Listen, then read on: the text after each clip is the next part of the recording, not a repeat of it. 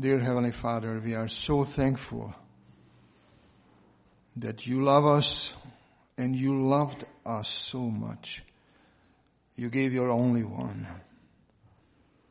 And through Jesus, we have the hope of resurrection because he was raised from the dead. He conquered death and Hades. And now he's sitting on the right hand of the Father. And he is the one who is interceding for us. And we pray, Lord, that you would send your spirit so he would open the book of Revelation for us this morning because we are studying chapter 4 and 5. Help us to focus on your word and receive it and bring forth fruits for eternal eternity. In Jesus' name we ask and thank you. Amen. Do you like the book of Revelation? Do you study the book? Because in Revelation there is something very unique. I think I mentioned to you several times, but I just need to repeat myself that in the book of Revelation we find 404 verses. It's easy to remember 404. But Revelation makes references or allusions to 2,000 different places in both in the Old and the New Testament. So if you divide the 2,000 references by 400, if you round the number, you will end up with five which means that on an average of one verse, you will find five references to other parts of the Bible. In other words, if you want to understand the book of Revelation, you need to read the whole Bible.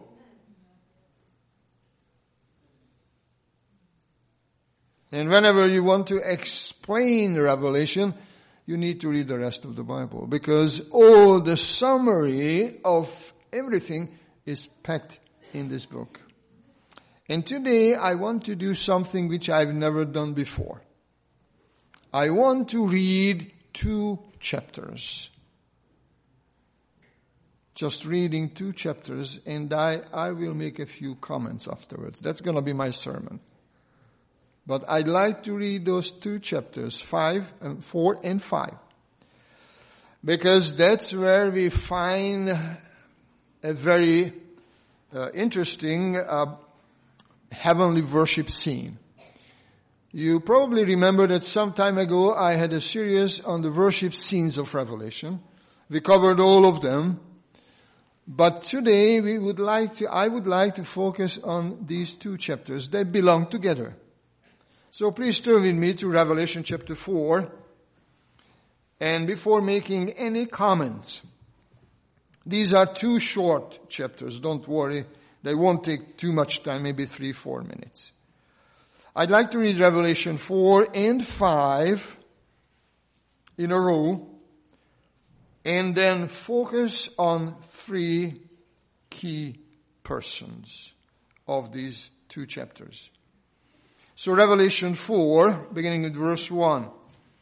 John says, after these things I looked and behold a door standing open in heaven. And the first voice which I heard was like a trumpet speaking with me saying, come up here and I will show you things which must take place after this. Immediately I was in the Spirit, and behold, a throne set in heaven, and one sat on the throne. And he who sat, sat there was like a jasper, and the sardius stone in appearance, And there was a rainbow around the throne in appearance like an emerald. Around the throne were 24 thrones, and on those thrones I saw 24 elders sitting, clothed in white robes, and they had crowns of gold on their heads. And from the throne proceeded lightnings, thunderings, and voices.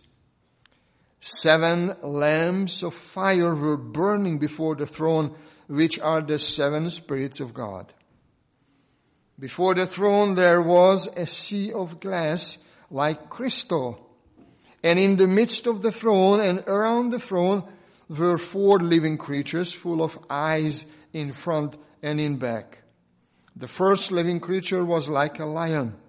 The second living creature like a calf.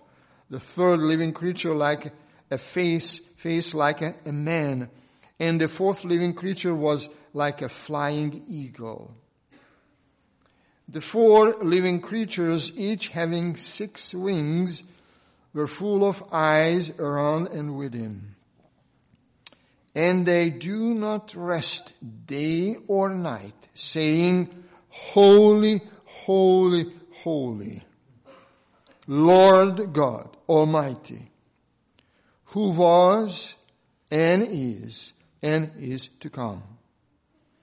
Whenever the living creatures give glory and honor and thanks to him who sits on the throne, who lives forever and ever, the 24 elders fall down before him who sits on the throne and worship him who lives forever and ever and cast their crowns before the throne saying, you are worthy, O Lord, to receive glory and honor and power, for you created all things and by your will they exist and were created. And I saw in the right hand of him who sat on the throne a scroll written inside and on the back, sealed with seven seals. Then I saw a strong angel proclaiming with a loud voice, who is worthy to open the scroll and to loose its seals? And no one in heaven or on earth or under the earth was able to open the scroll or to look at it. So I wept much because no one was found worthy to open and read the scroll or to look at it. But one of the elders said to me, don't weep. Behold, the lion of the tribe of Judah, the root of David, has prevailed to open the scroll and to loose, loose its seal, seven seals. And I looked and behold in the midst of the throne and of the four living creatures and in the midst of the elders stood a lamb as though it had been slain having seven horns and seven eyes, which are the seven spirits of God sent out into all the earth. Then he came and took the scroll out of the right hand of him who sat on the throne.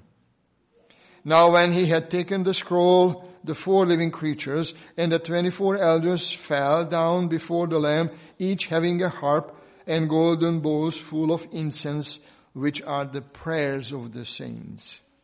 And they sang a new song saying, You are worthy to take the scroll and to open its seals, for you were slain and have redeemed us to God by your blood out of every tribe and tongue and people and nation and have made us kings and priests to our God, and we shall reign on the earth.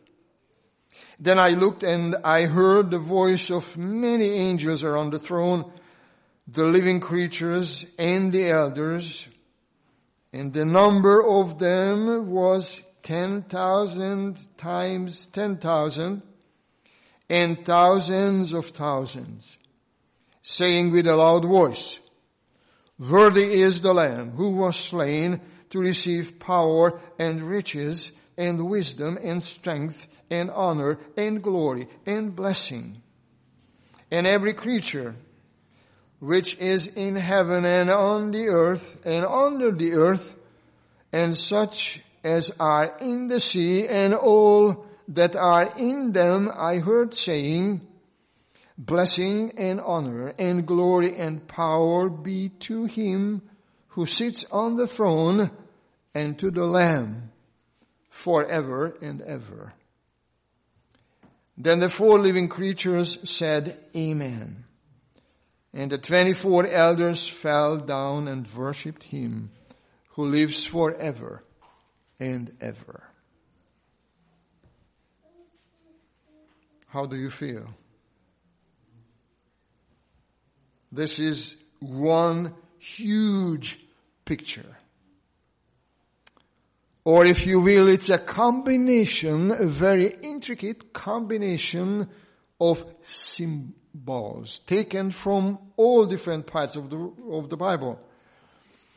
And uh, today I'm not going into details, so please don't wait for an explanation of all these symbols because if I decided to do so, I can assure you that we would spend the rest of next week uh, just sitting and then talking about Revelation 4 and 5. But this is a concluding part of a mini series about true worship. So this complex picture of a heavenly worship is, is talking about three main persons. One is the one who is sitting on the throne. So the focus is on God and not on ourselves. And we know from Steps to Christ that worship or prayer brings us up to God and it doesn't bring God down to us. So when it comes to worship, we really need to understand that we are focusing on the main characteristics of God. And before we go uh, into uh, more details, I'd like to read a few things for you from um, Testimonies to Ministers and Gospel Workers. Five short quotations. And this is on page 112 through page 118. Testimonies to Ministers and Gospel Workers by Ellen White. On page 112, I, I found the following. There is need for a much closer study of the Word of God, especially should Daniel and the Revelation have attention as never before in the history of our work. Would you agree with this?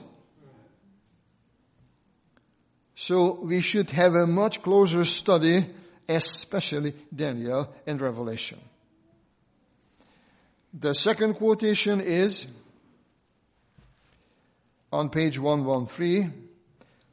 When we as people understand what this book, and this is a reference to Revelation, means to us, there will be seen among us a great revival. Please remember this. If we want to have revival, we need to study the book of Revelation. The third quotation is, is found on page 114. When the books of Daniel and Revelation are better understood, believers will have an entirely different religious experience. They will be given such glimpses of the open gates referring to Revelation 4.1. Open gates of heaven that heart and mind will be impressed with the character that all must develop in order to realize the blessedness which is to be rewarded to the pure in heart. So we will see some glimpses of the open gates of heaven. And that's what we are going to do this afternoon. The next quotation is on page 116. Study Revelation in connection with Daniel, for history will be repeated. we with all our religious advantages ought to know far more today than we do know. So there is much room for study. And then finally,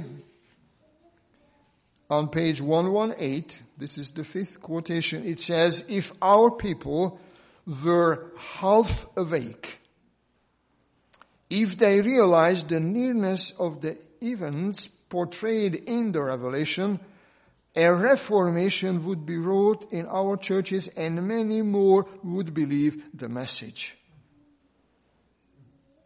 If you want to have more people in this church, more friends, more visitors, then we need to share something with them about the book of Revelation.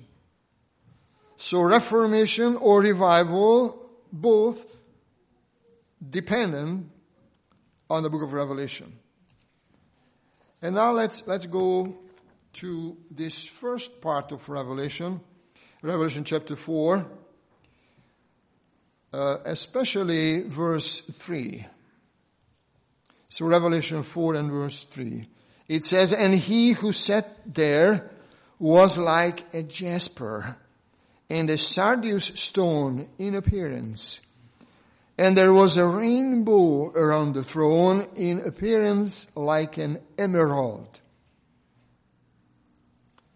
So she, or, or he is not describing, John is not describing the form of the Father, but he simply is saying that there was somebody sitting on the throne, and then she is mentioning a few precious stones like jasper, sardius, or emerald. What do we know about jasper?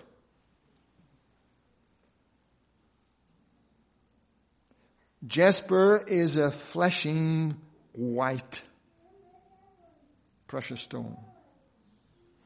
Sardius, on the other hand, is reddish.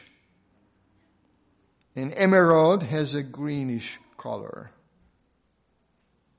So if you want to explain this, I'm not going into more detail, but I mentioned that flashing white would symbolize purity. That's for sure. Sardius, the reddish, would symbolize God's self-sacrifice, of course. Emerald green could mean two things. One is justice, the other is mercy. And in God, the two are combined. Justice and mercy. What about the rainbow? John saw a rainbow around the throne. Why is rainbow so important? Well, if you turn your Bibles to the very first book, Genesis, in chapter 9, God made a covenant. Well, in Genesis, you will find many, many covenants. But in this case, God is making an everlasting covenant. So please come with me to Genesis 9, 12 to 17. God is talking to Noah.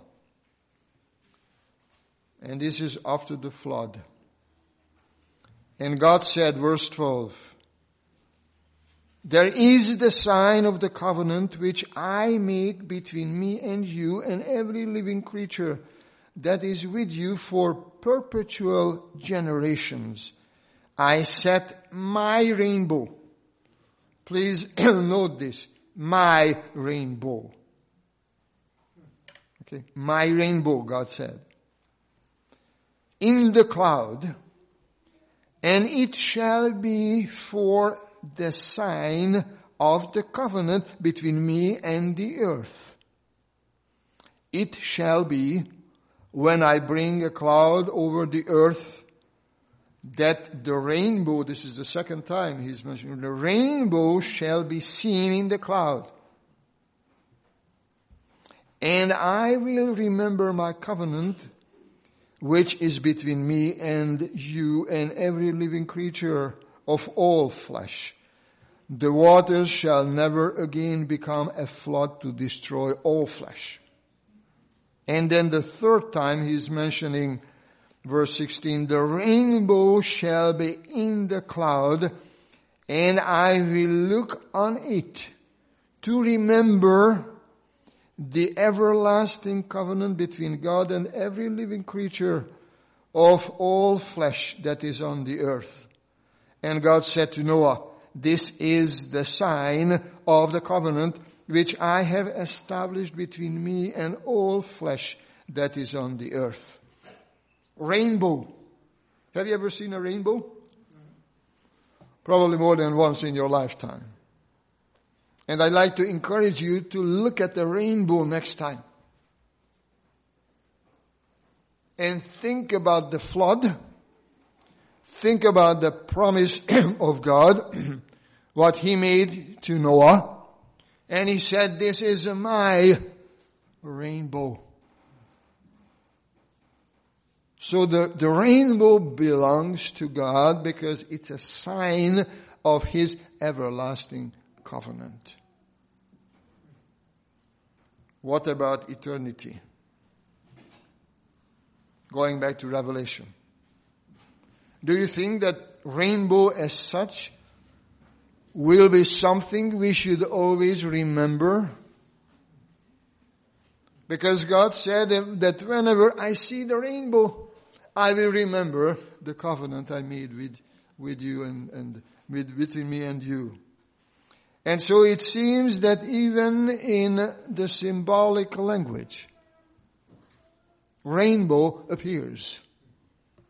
And Revelation chapter 4 is about God the Father and about His character, purity, self-sacrifice, justice, and mercy, and everlasting covenant. You know in Revelation chapter 14, we just studied in the Sabbath school lesson that according to the first angel's message, there is an everlasting gospel. And the rainbow is a sign of the everlasting covenant between God and humans. But we need to see something in Genesis 6 8, the Bible says, Noah found grace in the eyes of the Lord. So the basis for this covenant, which symbolized by the rainbow, is nothing but the grace of God. Noah found grace in the eyes of the Lord. But there is something else. Very interestingly enough, Revelation chapter 4 and verse 5 says something about the second person of the Godhead. Of course, in a symbolic language. Verse 5 says, And from the throne proceeded lightnings, thunderings, and voices. Seven lamps of fire were burning before the throne which are the seven spirits of God. What is this? Are there seven spirits? When we think about the Godhead, we mention the Father, the Holy Spirit, and the Son. Of course, in the lesson we studied the Father, the Son, and the Holy Spirit. But interestingly, in Revelation, in chapter 4, you will see the Father sitting on the throne, full of purity, justice, mercy, self-sacrifice. And before the throne, we see the seven burning torches. We can, we can translate this way, torches, burning torches. Symbolizing, these are all symbolic. Okay, we need to understand, uh, because the Spirit of God doesn't look like a torch, of course. We don't know how the Spirit looks like. But this is a symbolic language. Of course, the question is, why do we see seven of those torches? All burning. So what is behind the symbolism? Well, a few things we can think of. First of all, um, in the previous chapters, chapter 2 and 3, we can read about seven churches. So Revelation 2 and 3 covers seven churches. And at the end of each message, you will find the same sentence. I'm just reading one. Revelation 2 and verse 7. It says, He who has an ear, let him hear what the, the Spirit says to the churches. And it is repeated seven times. Is it possible that God is expressing in a symbolic way that all seven churches will receive the same message from, not the same message, but a message from the Spirit of the Lord? Can we say that? That there is no disadvantage? We cannot say that one of those churches are more privileged or some of them are more privileged than the rest. Maybe one is better than the other one. One has more chances than the other one. I don't think so. Because the same sentence is repeated. That if someone has an ear, I should say spiritual ears. Then they would hear what the Spirit says. Same Spirit talking to all seven churches. Have you ever experienced that the Spirit was talking to you in a worship setting and you did not look around because sometimes you have a temptation to look around and, and say, oh, this message is for him. Or this sentence was because of her. But have you ever experienced that as everything would have disappeared around you and you were just sitting by yourself listening to the voice of the Spirit? That's what God is telling us that we have seven spirits, meaning that in every age, during the history between the first and the second advent, in every age, the churches had the same privilege of listening to the voice of the Spirit. And so whenever we, we hear the voice of the Spirit, we should say, this is for me. And you need to sense, you need to hear, you, you need to understand that the Lord or the Spirit is talking to you. And why is this burning, burning torches? Is, is there any meaning behind these burning torches? Well, I found a, an interesting Bible passage uh, uh, in, the, in the Old Testament, Jeremiah 20. Please come with me to Jeremiah 20 and just one verse, verse 9. Jeremiah 20 and verse 9. Then I said, the prophet is speaking, I said, I will not make mention of him nor speak any more in his name. But his word was in my heart like a burning fire, shut up in my bones. I was weary of holding it back, and I could not. What is this? Something is burning inside. He wanted to contain it, even forget it. He said, I will not make mention of him. I will not speak anymore in his name. Because Jeremiah suffered a lot. And they did not accept his message. And so this prophet said, I should give up. You know, don't speak anymore. But when he was almost at the point of deciding, he felt something inside.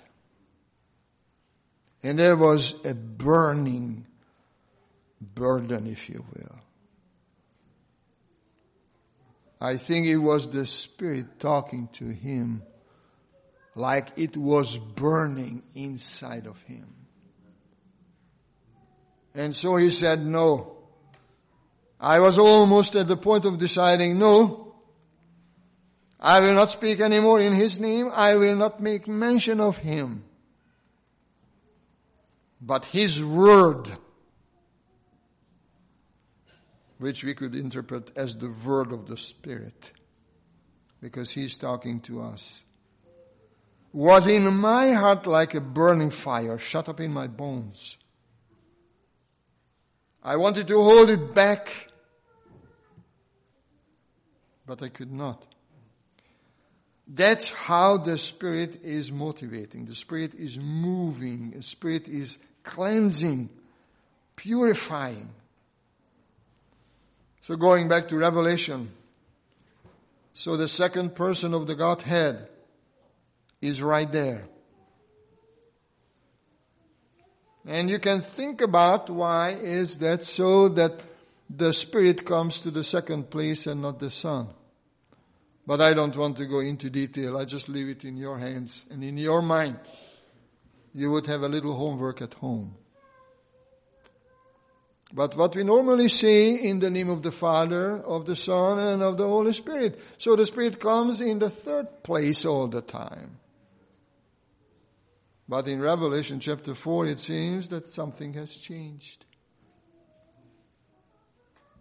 The eternal Father, who is the ruler of the whole universe,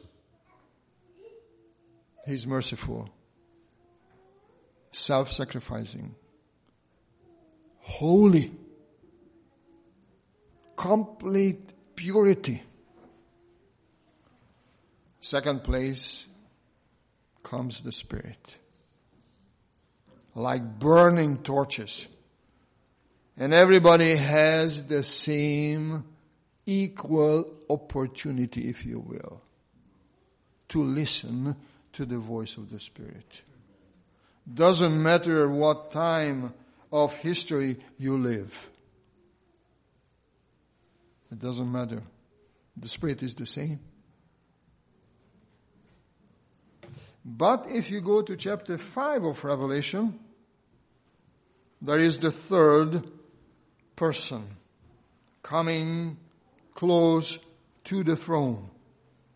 And let's read verses 4 to 7. This is chapter 5, verses 4 through 7.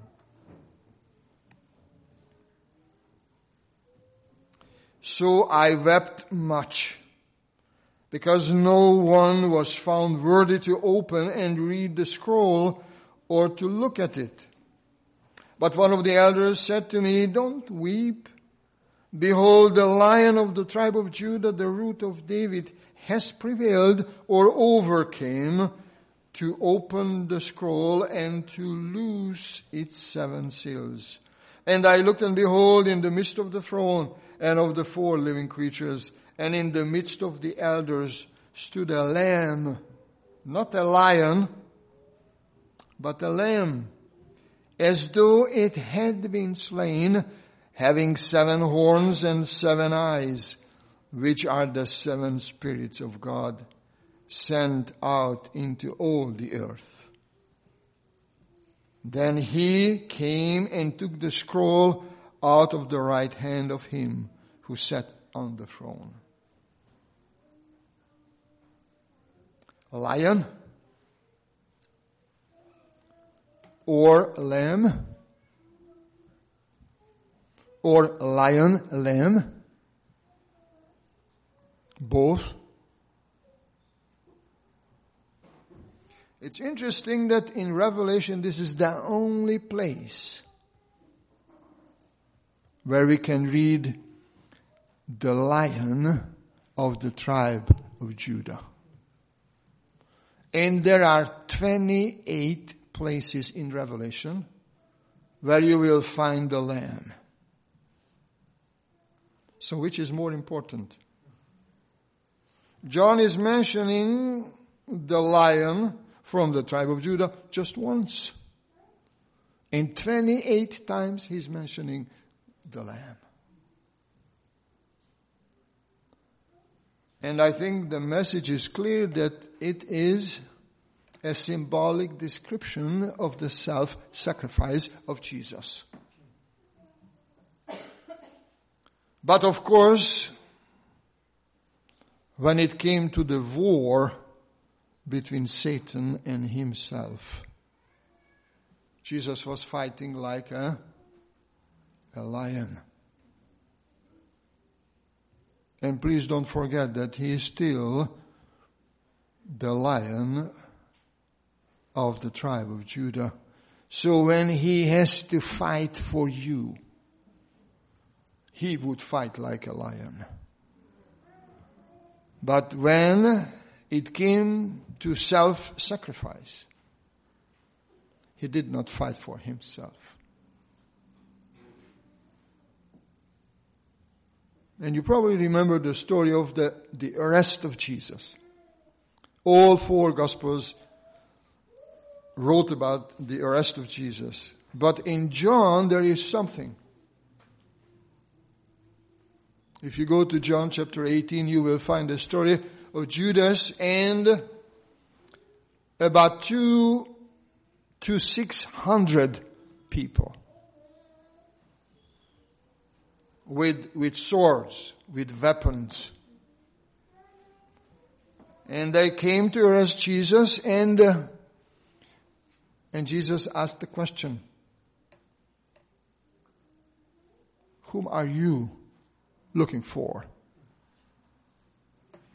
Jesus of Nazareth. Then he said, I am. This is another home, homework for you if you want to read John 18. You will find three times, I am, I am. And when Jesus said this, I am. The Bible says, only John says, that they all fell down, including Judas. What happened? Was he fighting like a lion? Although he was the great I am, he said, if you are looking for me, then let these people go. Let my people go. All the disciples just ran away. But the point is, he did not fight for himself. And he was taken like a lamb. He suffered like a lamb and he was crucified, murdered killed like a lamb. And this is beautiful. If you have a concordance at home, you can look up all 28 appearances of, uh, of the term um, lamb that occurs. But this is the exalted lamb because he, is sitting right on the throne. There is going to be some, something in heaven. Let's turn to Revelation chapter 21 and then verse 22. Revelation 21 and then verse 22. Something new in the New Jerusalem. 21 and verse 22 says, But I saw no temple in it for the Lord God Almighty and the Lamb are its temple. Have you ever thought about this?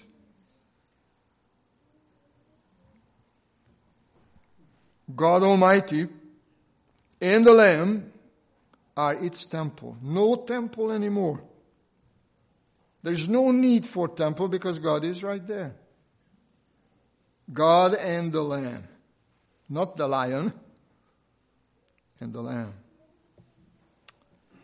And then if you uh, go to chapter 22 verses 1 and then 3, it says, it says, and he showed me the pure river of water of life, clear as crystal, proceeding from the throne of God and of the Lamb. They are sitting together on the throne. And verse 3 says, and there shall be no more curse, but the throne of God and of the Lamb shall be in it, and his servants shall serve him. Do you want to fix your eyes on a lion lamb? On the lion lamb? Because he is worthy going back to Revelation 5, he is worthy because the 24 elders and the four living creatures are singing a new song. This is Revelation 5 verse 9.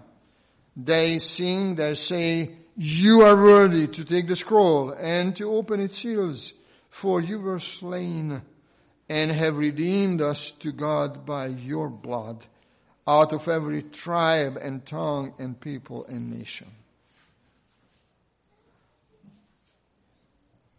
So the Lamb is worthy to take the scroll. What is the scroll? Well, there are different opinions, and I don't want to go into much detail, but one thing is for sure that he is, when he is opening those seals, salvation history unfolds if you read the next few, few chapters in Revelation. So the history or salvation history, if you will, is included, written in that scroll which had seven seals. And all seven had to be broken in order to open the scroll. Try to imagine a scroll who had seven seals you had to break all seven in order to open, open this whole scroll and to, to unfold history. But there is something more, and I'd like to close with, with another two short quotations, which I found among the Ellen White comments in the SDA Bible Commentary. This is volume 7, 8. And if you need the page number is 967 and 968. It says, the Lamb of God is represented before us in the midst of the throne of God. She's comment, commenting on Revelation 5 verse 6. He is the great ordinance by which man and God are united and commune together. Thus men are represented as sitting in heavenly places in Christ Jesus. Think about that. In the person of Jesus, glorified humanity is sitting on the throne of God. So thus men are represented as sitting in heavenly places in Christ Jesus this is the appointed place of meeting between God and humanity.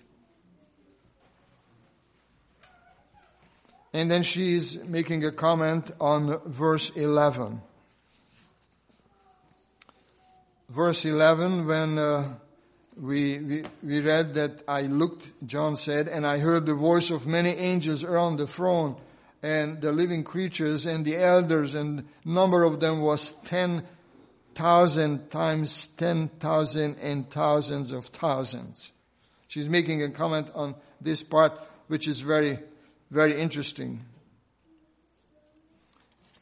It, it says that in their service,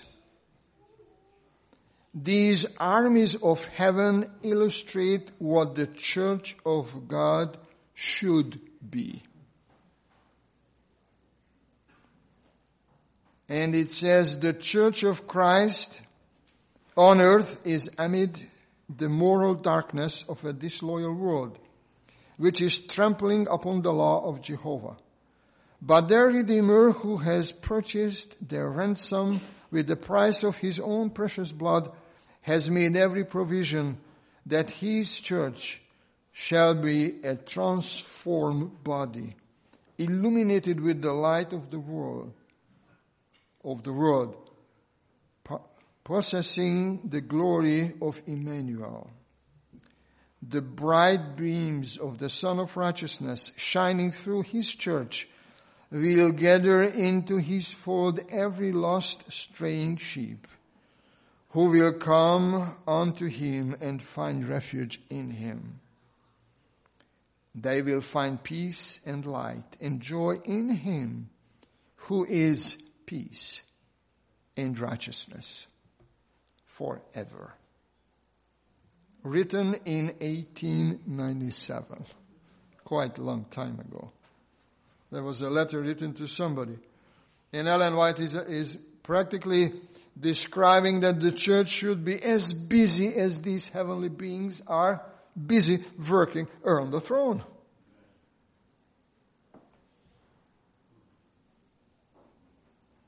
So we should gather into his fold every lost straying sheep. Who will come unto him and find refuge in him? Are we providing an atmosphere at the Brooklyn Church where people can come and find refuge? And that's our job. That's why we are here. And this is why Revelation is a beautiful book because it talks about the Godhead, the Father, then the Spirit in second place. Think about that. And then finally, the lion lamb. He is worthy of praise or praises seven times, praises seven times because of his self-sacrifice. And that's my prayer this morning that our good Lord would really help us to focus on true worship, not on false worship because there are there are false worships everywhere. False predictions. Whenever you go on YouTube, please be careful. You will find some strange stuff, strange things there. Be very careful. And then really follow the biblical principles when it comes to worship. And that's my prayer that we would see the Father who is merciful and loving. We would see the Spirit that is burning inside of us. And we would see the Lamb, Lion Lamb, who is worthy to take the scroll and break all the seals. So may God bless all of us. Amen.